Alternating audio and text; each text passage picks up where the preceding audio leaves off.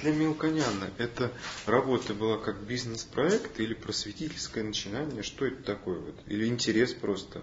И любовь к искусству? Вот, потому что когда вы говорите, что да. вот он бизнесмен, да, казалось бы, должен начать. Если это угу. бизнес-проект, тогда понятно. Нет, это же это, не бизнес-проект. Нет, это не бизнес-проект. Это не бизнес-проект, потому что вот я ему тогда говорил, что э, и, и вот сейчас даже, когда иногда видимся, вот что эти художники тебе или будут задешево продавать все, что ты хочешь, или вообще дарить. Займись. Вот. И он как-то, он, он, в общем-то, собирал, ему там дарили что-то, у него там есть. Вот, но очень так вял. То есть это, он не думал, что это будет когда-то э, что-то стоить, а это в некоторых случаях это действительно сейчас от кабаков или ну, долларов, это очень дорого. Вот. Он как-то об этом не думал. Хотя он так, у него была коллекция довольно неплохая э, из Восточной Европы. Какие-то польские конструктивисты там были, потом э, чехи какие-то, болгары. Ну, так он ездил по всем этим городам, странам. И чего-то такое всегда собирал, угу. привозил не бизнес-проект. Вот. Э, как проект помощи художникам, ну вот как бы, ну так быть пределе, что-то такое действительно сделать. В общем, у меня, и, да, и дело в том, что после первого номера он просто исчез. Исчез на 20 лет. Потом ровно, ровно через 20 лет он позвонил, как будто как ни в чем не бывало. Игорь, вот а я в Париже, значит, а как, как-то ну, так э, вышло, что мы с тобой не виделись до сих пор. Ну, я, у меня вот двоюродный брат, или там сводный брат у него там был. Я тоже его не видел 20 лет. Ну, что Вот. В общем, у меня тогда так, такая э, создалась э, версия. Вот, что э, не связана, не, не связана идея этого журнала в КГБ. Угу. Вот почему? Э, потому что э, тогда э, всячески э, усердствовал, усердствовал э, Глезер. Угу. Вот он издавал третью волну, и потом там все время какие-то выставки, все время с таким политическим напором, что вот там бедные художники, преследуемые там. Вот. А здесь, значит, э, предполагался журнал э, чистого, чи, чистый, чистого без политики, чистого искусства только, да. Вот, причем такой шикарный, чтобы, ну, как бы, чтобы переманить, оттянуть всех художников от Глизера. Вот. Это, значит, первое. Я, это все где-то я писал в этих каких-то статьях. Вот. Второе, значит, узнать, э, вот начать такой журнал издавать и посмотреть, а, что стоит, даже не в смысле там денежном, а просто вообще э, какой у них вес у этих неофициальных художников, вот, которые там выдают себя за художников, их все больше и больше становится. А вот в западной точке зрения это представляет какую-то ценность или это хлам какой-то угу. такой? А вы думаете, проверить. этот вопрос мог за, занимать умы там вот здесь в Москве? Я думаю, что это мог, потому что э, но это, это была такая общая э, точка зрения тогда на КГБ, что КГБ умнее, чем там, я не знаю, Суслов и Брежнев. Что у них больше информации. Вот. Они хотят, э, единственное, что вот э, целиком власть сохранить в своих руках. Значит, для этого надо быть немножко более хитрыми и более такими подвижными. Вот э, разрешили выставку в Измайлово, этот бульдозерный, значит, там, это позор был там на, на весь мир. Вот разрешили в Измайлово, потом открыли э, эту, э, как он, графический этот, э, на грузинское, горком графики, mm-hmm. назывался горком графики, где э, э, Потому что они хотели сначала, КГБ хотела присоединить этих художников к мозгу, и Мозг отказался из чисто эгоистических э, причин, что зачем нам еще какие-то, мы сами, вот давайте деньги. Борьба за деньги в конечном итоге. Деньги все нам. Вот тогда при, при, присоединили э, горкому графиков. Горком графиков это была такая организация хилая и малоинтересная. А тут, значит, вот всех этих неофициальных там стали делать выставки. Там Плавинский, Штейнберг, там еще кто-то. Этот, э, то есть не Плавинский, да и ну, и тоже. Янкелевский. Угу. То есть, ну, в общем дело, дело вот стали, чтобы э, держать под контролем, потому что КГБ удобнее, когда э, люди сконцентрированы. И, кстати, журнал тоже. Одно дело там все разбросано, а другое дело, когда вот есть какое-то ядро, и сразу видно, как влиять, как руководить. Вот. И я потом даже спрашивал у этого Мелконяна, говорю, а это, самое, это никак не было связано с КГБ. Да что ты, что как ты мог обо мне потом подумать? Вот. А я представил себе очень хорошо. Он мне говорил сам, что э, когда, каждый раз, когда он в Москве, вот, он обедает в каком-то дорогом ресторане с каким-то э, типом, э, молод, молодой сравнительно человек, ну, он всегда, говорит, в галстуке, значит, в хорошем костюме. Он э, этот человек приглашает его обедать в каком-то ресторане, они там разговаривают про то, про все. Значит, тот тоже якобы интересуется искусством. Вот. И, э, значит, а Мелконян, значит, он тоже рассказывает, что он с такими-то, с такими-то художниками знаком.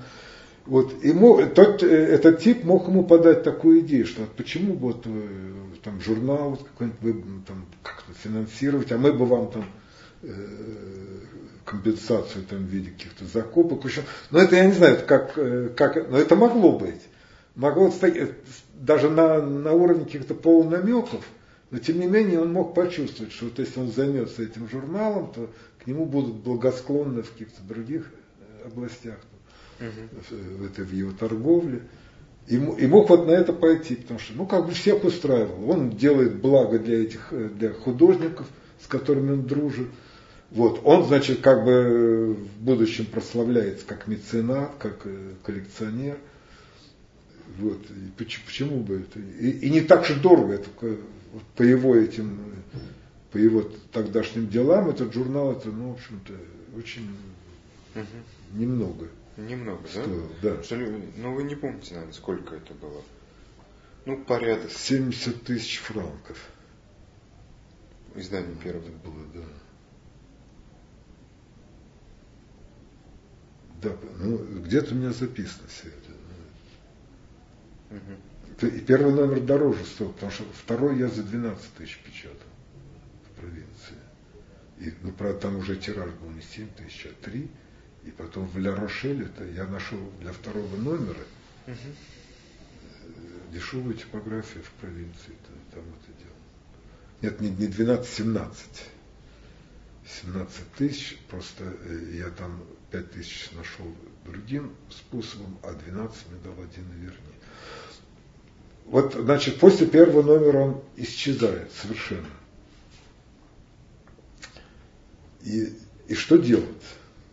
Значит, да, он забавно. сделал один номер. Ситуация очень э, Такая сенсация. Причем на первый номер ну, реакция была ведь. Реакция, видимо. ну, сверхположительная была. То есть вся Европа написала про этот журнал. У меня был знакомый э, в Германии, он, э, который занимался как раз такими вот делами, он дал информацию по всем немецким газетам. Там поменьше заметка, побольше, но это я даже это, не, знаю, не знаю этих э, Франкфуртер, Альгемайна, там какие-то, вот я даже названий всех этих не знаю. У меня где-то есть, он мне прислал эти вырезки. Вот, в швейцарских газетах, э, в французских, значит, Le Monde, Libération дали заметки большие.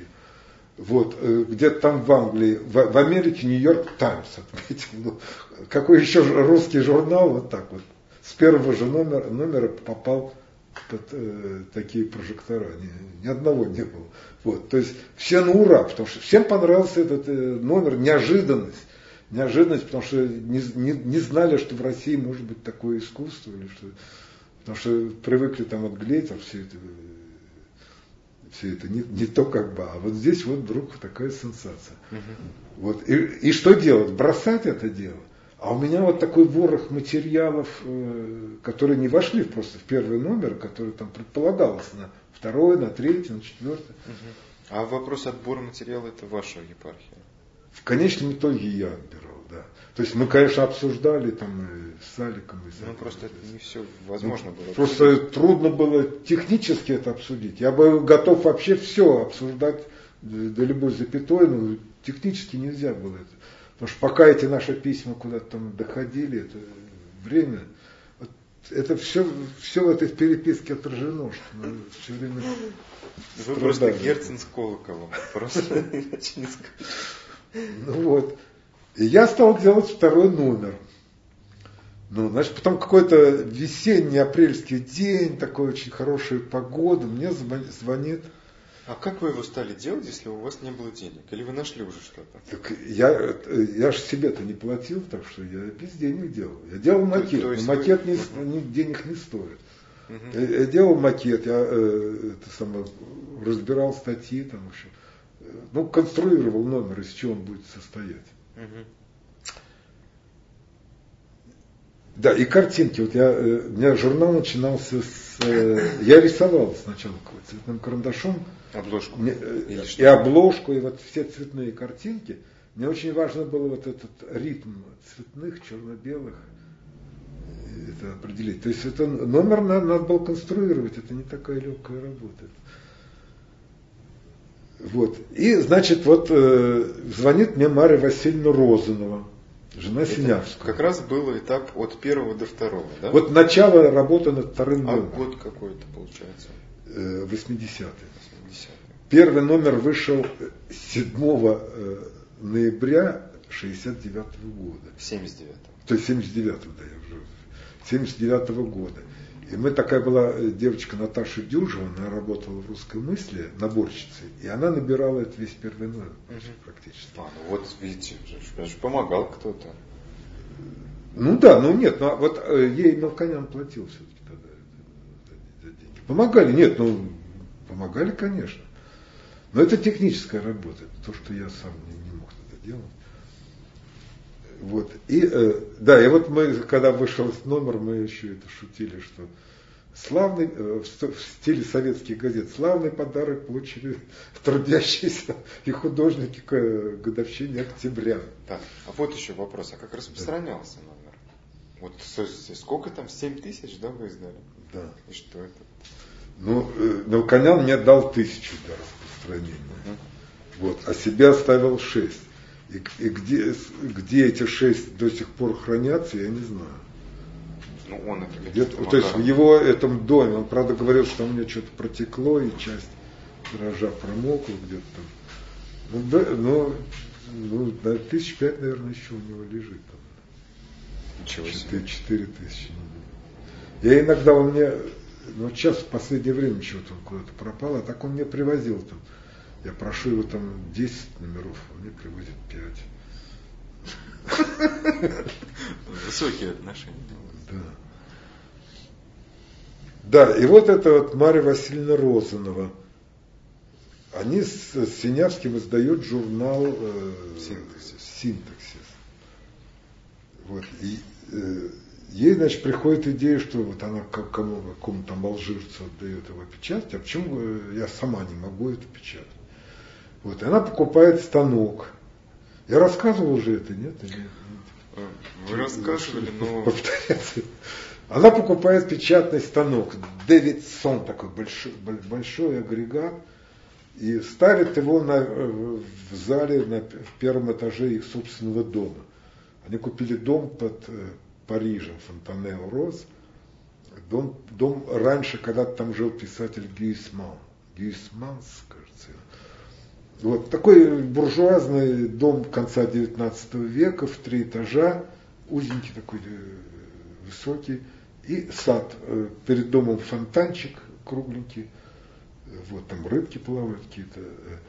Э, и за, садом, за домом еще сад есть, который Марья Васильевна принципиально никогда не прибирала, не стригла, ничего. Так что, в общем, ну, джунгли просто были. И вот в этом э, большой комнате ставится этот э, станок Дэвидсон. Э, когда его покупают, то дают бесплатно стажировку для трех человек. И вот мы ездим ездим учиться печатать, Мария Васильевна, их сын Егор и я.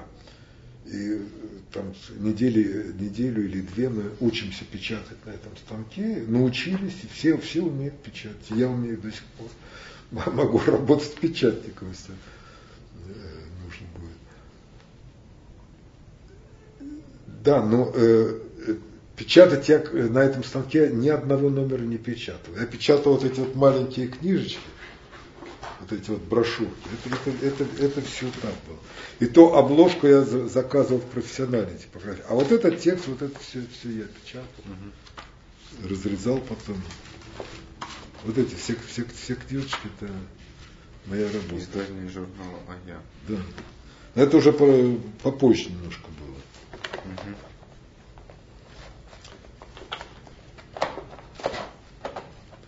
Вот. Ну, это уже и... такая вот э, отчасти правозащитная, да? Да, да, это совсем не только, это не, не об искусстве, это, угу. это мне этот Алекс Сидоров прислал, он дружил там, он вообще вращался среди диссидентов и попросил меня, ну ты это делал.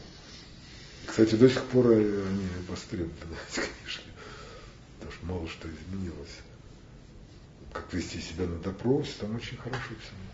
Надо пересдавать. пересдавать. Да, и вот мы, значит, э, да, для, э, мне-то чем это выгодно? У Марии Васильевны есть э, наборная машина. Наборная машина называлась IBM Компакарт. То есть там можно набирать, потом она равняет, равняет столбики там эти, слева, справа. Ну, профессиональный набор. Нет, она, это только набор. Потом этот, э, да, текст можно менять, можно исправлять потом ошибки, можно менять колонки, это можно менять шрифты.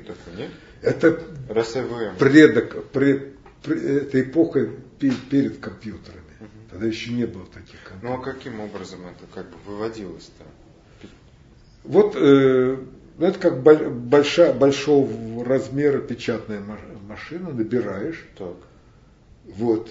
И задаешь э, ширина столбца. Или там какой и шрифт. печатает или что? И она выдает, это печатает, угу. выдает на бумаге. Вот э, э, лист бумаги, там эти колон, одна колонка или две там угу. напечатаны. Угу. Потом я вырезаю ножницами это все угу. и клею в макет. Угу. Вот в макете у меня там обозначено там, ну, размер, размер столбца, высота. Угу. Вот я считаю строчки, сколько у меня там английский, сколько русский, там, как это сгармонировать все. Вот, и вкле... выклеиваю, просто выклеиваю это все. Вот. Там, где будут фотографии, там черная бумага клеится, э, фотографии уже потом в негатив вставляются. Вот. И потом, вот, когда макет готов, э, фотолаборатории это все снимается, и э, макет получается на прозрачных э, этих листах из чего там вот, ну, как рентген, пластик, да. как рентген, да. Вот. Потом это с, с каждой страницы журнала. Потом я иду в типографию, там монтируют эти страницы по у каждого свое место, делается большой такой лист, опять же засвечивается там. Это уже э, с, э, пласт, с, этих, с э, пленки переводится на металлический лист.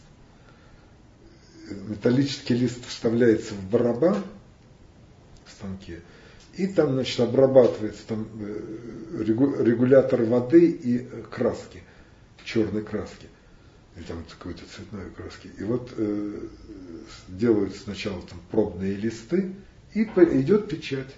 Потом вот эта машина крутится и выкидывает эти отпечатанные листы. Э, э, то есть, в общем, э, ну, набор нужен, вот, чтобы сделать макет, первоначальный макет. И вначале Мария Васильевна что-то набирала какие-то статьи. Вот. А я, там такая как бы вза, взаимная, взаимный расчет был. Э, Значит, для типографии ну, нужна была фотолаборатория еще. И фото, фотолабораторию они решили сделать в подвале. А подвал был не оборудованный, там какой-то песок, земля была, и надо было забетонировать. Э, я и такой Коля Дроников был, мы, значит, бетонировали подвал. Мария Васильевна набирает мне текст, компенсацию, значит, там все. Ну, что как-то вза- вза- взаимозаинтересованность была у всех. Вот, и она мне набирает текст, а потом я и сам э, стал набирать. Э, там, или вот эта Наташа Дюжева, она туда приезжала и там набирала. Ну, если небольшие статьи я сам набирал. И набирал обычно эти подписи к картинкам, где там размеры холста, там, дата, название. Mm-hmm. Ну, всякие, мелочь всякую. Вот. Сидел, сидел, так набирал. И постепенно, постепенно я э, подготовил второй номер. И во втором номере, э, там была очень хорошая статья, они прислали из Нью-Йорка, Комар и Меламида, о военном ведомстве в искусстве, так. Вот. Очень такая бойкая, бойкая деловая статья, и с цитатами, там, с доказательствами. И, и вот э, то, что не вошло в первый номер, в общем, получился этот, целиком номер. Вот, я стал искать, где печатать. Вот мне нашли эту типографию в Ля-Рошель за 17 тысяч. Вот, у меня нет 17 тысяч. Значит, я хожу, э, познакомился с Диной Верни. Она была в Москве, она здесь э, виделась с Булатовым, и с Кабаковым, и еще там с другими. В общем, знала э, эту ситуацию, а кроме того, она такая диссидентка была. Вот, и вот это Дина Верни. Я у меня все время хожу и говорю, что вот, вот, журнал, значит, первый номер подарил, все, я говорю, денег, денег нет. Денег, денег, деньги надо заработать. Думаете, у меня там это лишние деньги или что-то. Ну, вот. И вот э, мне сейчас некуда, значит, там в среду приедете. Я, значит, приезжаю в среду. Я опять там некуда, мне там какие-то еще. Вот. И много, много, много раз это все, все так было. Ну вот. Потом, значит, вдруг такой каприз, значит, вот э, Юза Лешковского напечатаете, тогда дам денег. Я говорю, Дина, ну, во-первых, э, это художественный журнал, журнал, а не литературный. Как я там могу впихнуть э, Юза Лешковского? А во-вторых, э, уже готов номер, вот уже все у меня уже рассчитано, макет готов. А, ну, ну, тогда не дам денег, тогда как хотите, все, ничего не получите. Вот, и вот я так хожу, хожу регулярно. А что, она достаточно обеспеченная была дама? Ну, да? она очень, да. да. Она торговала майолем. Во всем мире она это продавала в, почти в каждом музее там по всей Японии, вот этот музей современного искусства, там обязательно где-то у входа стоит скульптура Маюля. Вот, а ей отливали, она это продавала за большие деньги. То есть она была жутко богатый человек. У нее была, э, было целое поместье э, под Парижем. У нее была коллекция старых каре, там э, штук 50, наверное, было такой, такой полукругом, подковой такое больш, большущее здание, какой сарай такой строил, каменный, каменный сарай 19 века еще. И вот стояли эти кареты, там штук 50. У нее, когда снимали какой-то исторический фильм, у нее на прокат брали эти кареты. Общем, карета от самых древних до вот последних, где уже почти как автомобиль, там с электричеством, чего-то, фонари. Нет, она очень была, была богатый человек. Угу. И ее девиз был купаться в деньгах. Я говорю, люблю купаться в деньгах. Ну, купайся, в общем. Ну, это, и она все время капризничала, капризничала. И вдруг я как-то приехал и как-то попал ей под настроение, что называется. Вот она улыбается, ну как, значит, там все ваши дела, там все. Я говорю, Дина, вот говорю, готов номер, говорю, э, хотите через э, неделю принесу вам от, в отпечатанном виде журнал. Вот. Хочу, говорит. Хорошо, говорит, зайдете там через сколько там, через два дня, я вам дам денег. Ну, вот. И наш было так случиться, что вот, значит, 17 тысяч я ей сказал. Вот. Но за эти дни мне еще помогли, там какая-то фирма, фирма жилет э, дала там сколько-то, две, две, там еще какая-то фирма, еще пять тысяч я на стороне собрал. Вот и я пришел, говорю, Дин, мне уже, говорю, не 17 нужно, а только 12. Ну вы святой человек. Потом я думал, какой же я дурак, я без штанов ходил, мне вообще надо, ну, деньги вот так нужны были. Что я думаю, она уже готова была мне дать эти 17.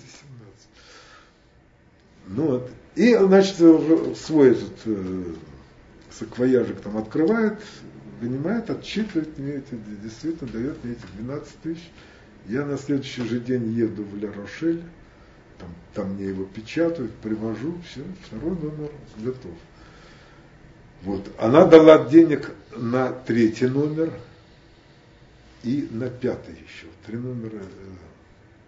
И это было... А, а остальные, остальные на другие деньги. То есть за счет продажи работ художников. Потом уже и это пошло. Ничего себе, вы на самоокупаемость да, практически да. вышли. Художники жертвовали как бы своей работой. Макаревич, там, Чуйков. Вот, трудно было их перевести. Вот я хотел спросить, а каким образом? Ну, вначале еще не трудно, потому что вначале просто эти таможенники, они, как вы видели, что-то современный живший, это не искусство. Угу. Если бы там был какой-то реализм, там, а это все, это, пожалуйста, это барахло. Угу. Вот, а потом, ну, вот как-то находили способ. То есть вот э, горизонт Булатовский, вот его завертывали в какой-то ковер. А вы, э, ну, собственно, вот сама продажа, кто этим занимался? Это занимался Саша Косолапов в Нью-Йорке. А, Покупатель был один и тот же, это Нортон Додж. Угу. Вот. Он не, э, не торговал слишком, вот он готов был покупать. Ну, по, по, кстати, по теперешним ценам это копейки, за, копейки за бесценок все. Но тогда это нам э, необходимо было, даже эти копейки. Вот. А он, э, потому что он был заинтересован, чтобы журнал выходил.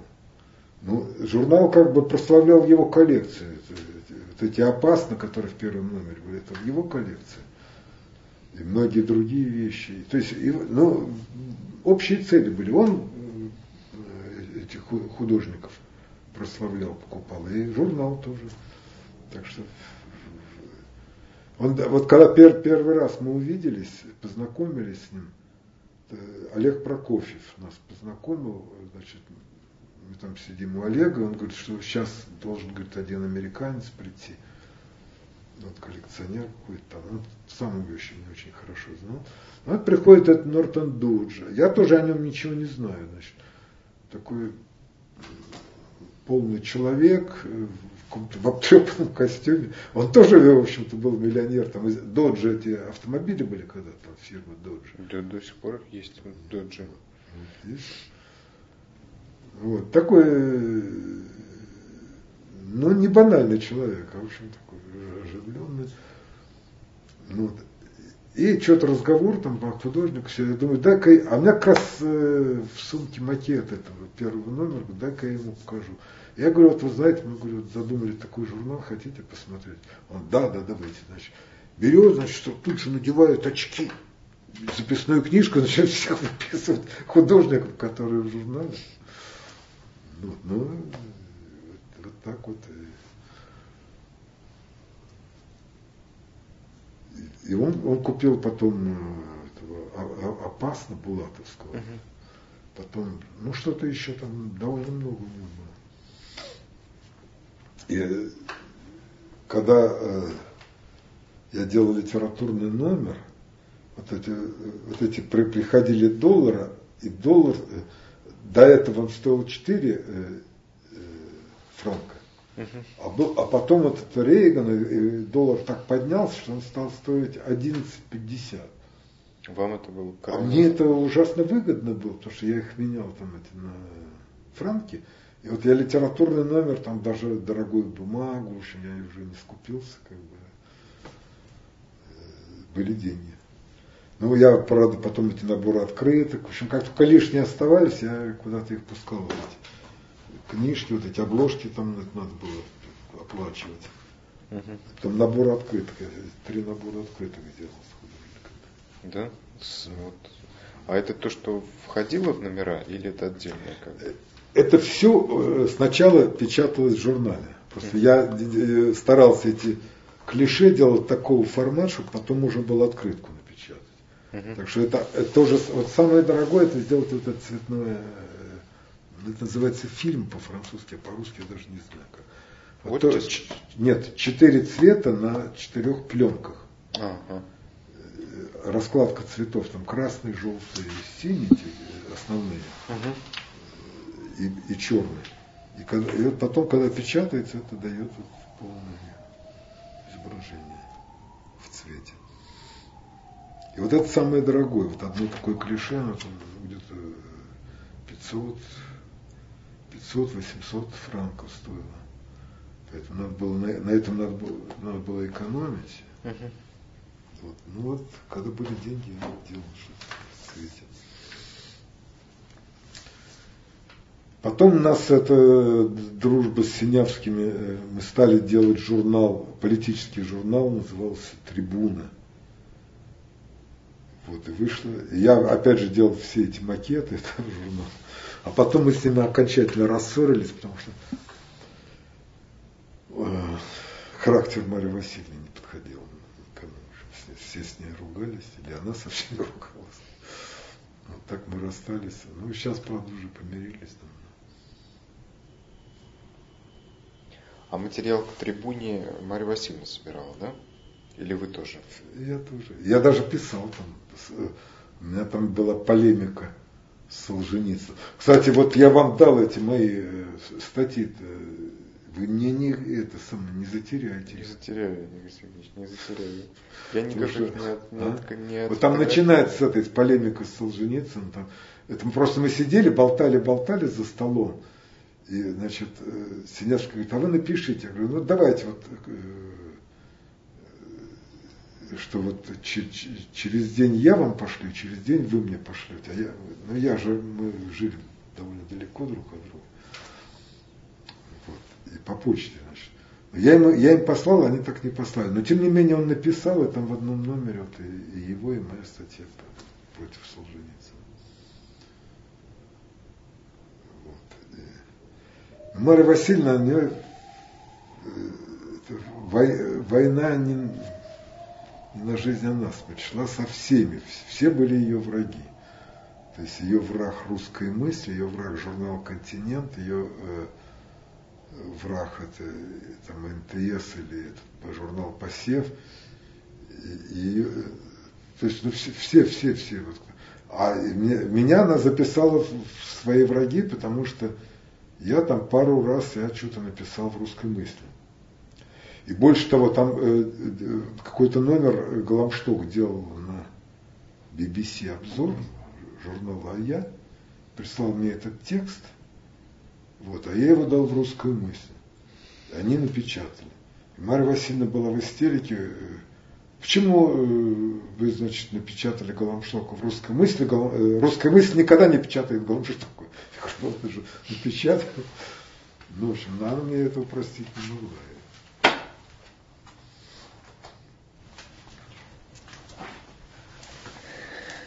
Ну, а если не Марья Васильевна, а Андрей Донатович, все-таки человек неординарный, расскажите о своем общении с ним, как, что, в чем вы были близки, о чем говорили как-то. Или он вот, больше был в тени? активной жены. Марья Васильевна не давала ему говорить. Называла его только по фамилии. И Синявский? Только. Угу. Вот. И самая частая фраза это э, в их доме это была «Синявский, помолчи». Вот. Синявского иногда тянуло, я не знаю, там даже выпить чего-то или выпить, поговорить что-то. Ну, говорили мы о чем-то. Вот. Но Марья Васильевна никак не содействовал этому, всегда, всегда была между, между, как бы, между нами. Вот. И он действительно, он, ну, как бы она все делала, это, все, все делала за него, он только там сидел где-то на третьем этаже. Вот. Мне запомнилось, как э, первый раз к ним пришел Лимонов. Это при вас было, да? При мне, да. Вот Синявский так перепугался, что просто не спускался с этого третьего этажа, и Марья Васильевна, значит, этим занималась. А почему перепугался? Не знаю, не хотел, боялся Лимонова. Потом, потом все как бы вошло в норму. Сначала вот так вот. Ну, конкуренция, ну, писатели, ну, кого больше там печатают или читают, и, те, у кого тиражи. И вы вместе с Лимоновым были у Синявского? У Нет, я-то у них э, э, бытовал там иногда, когда это, была срочная работа какая-то, вот, Мария Васильевна тоже, она вот так э, тянет, тянет, а потом вдруг намечает дату, что вот этот номер таксиста должен вот в четверг выйти. Не в субботу, а в четверг. Вот. И надо, значит, столпотворение, значит, там э, станок крутится, там все бегают, бумагу носят там. И, да, я работаю там, ну, стою около станка, там, там остаюсь потом ночевать, там где-то на втором этаже была комната, где... То есть я просто, мне невыгодно было ездить, я довольно далеко жил, и поэтому, если там какая-то срочная работа, я там 2, 3, 4 дня остаюсь у них, потом, значит, возвращаюсь к себе.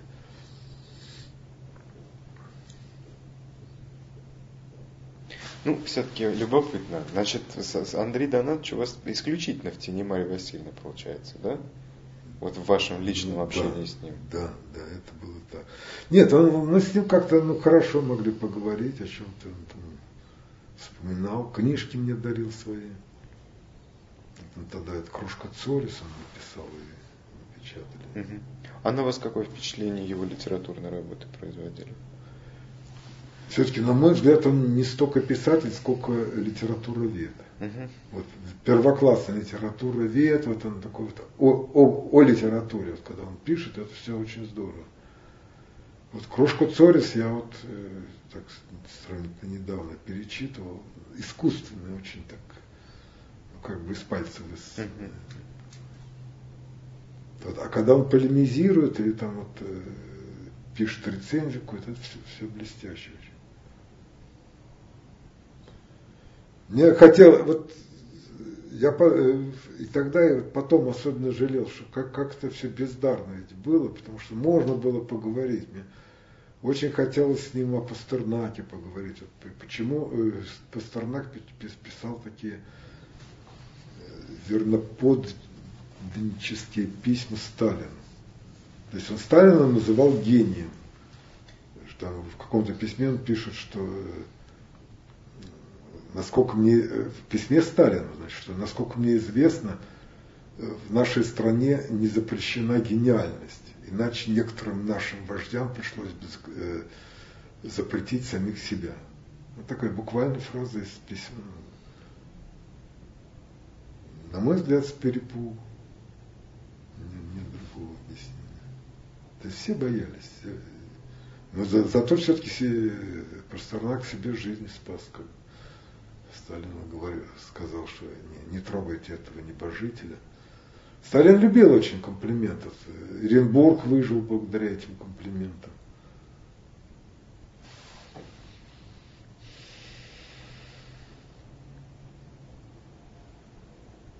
Его, значит, там, в ночи там его трубочка там, значит, светила. Ну, у Оренбурга есть какая-то такая лирика.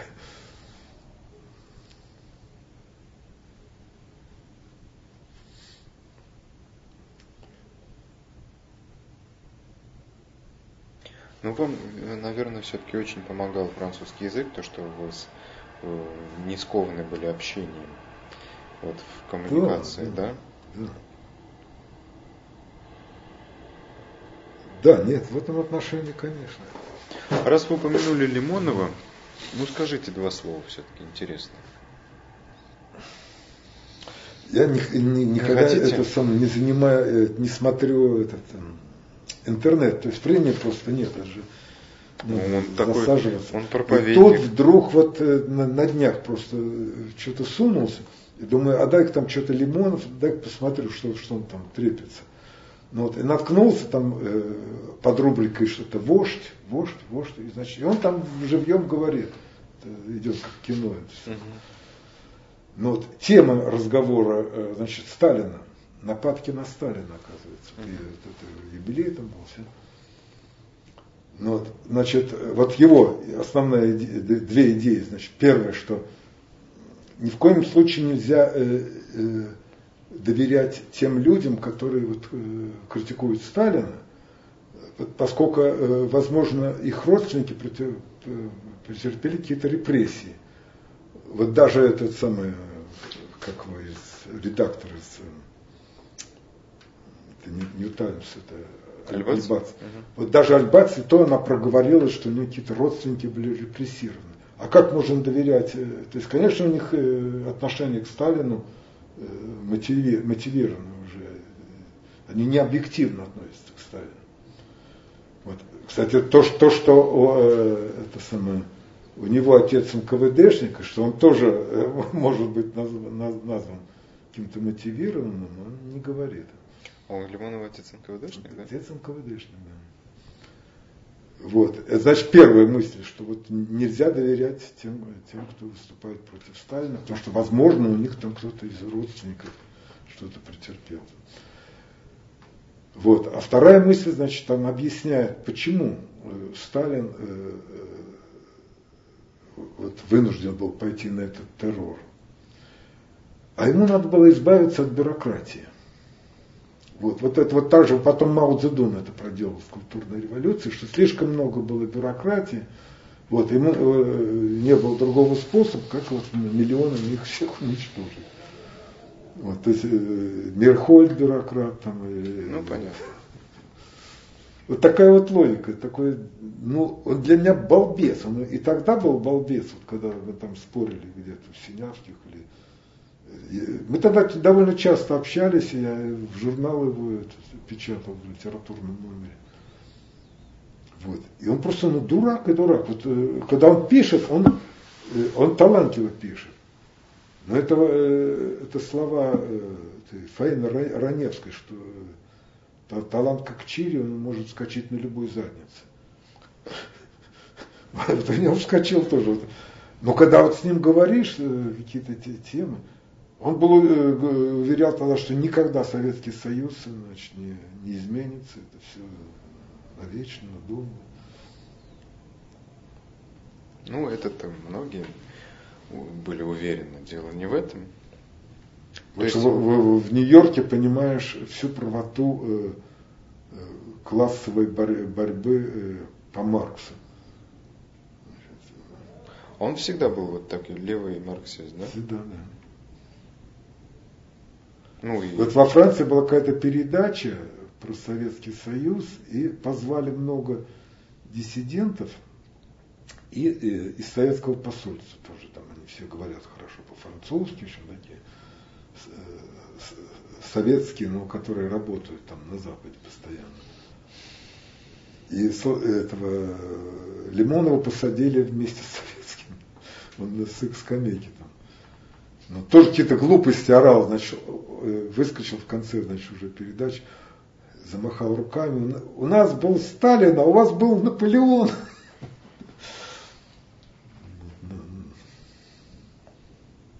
А как его воспринимали и вообще терпели-то Синявский? Ведь Синявский совершенно не Нет, нет, такие. ну, э, э, Лимонов против континента, против Солженицына, ну как же это бальзам для души.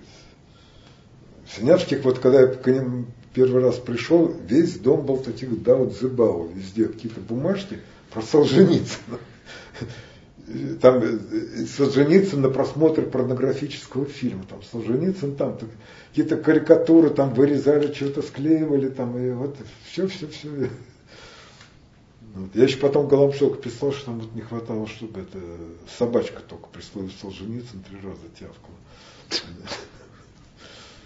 То есть у них это прям... Это враги, смертельные враги. А что их так? А? Что их? А зависть. Самая, самая, элемент, самая элементарная зависть. И, и у Лимонова, у Лимонова там вот, э, значит, бородатый миллиардер, вот такие вот выражения. И эти, значит, он там у него свое поместье. У вас же тоже трехэтажный дом. Нет, это вот, вот Синявский, бедный Синявский, он вынужден э, преподавать в Сорбоне, читать там раз в неделю, ехать читать лекции, угу. только чтобы какие-то копеечки иметь там. Вот, а это, значит, там устроился.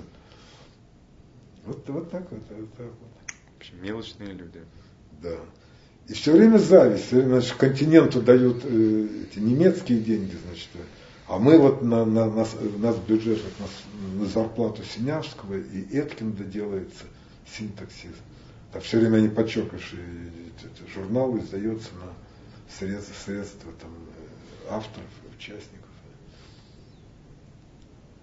Что вот они там всем хорошо русская мысль, там ЦРУ оплачивают. То есть уже Советский Союз э, забыт совсем, там это не только вот междуусобная борьба.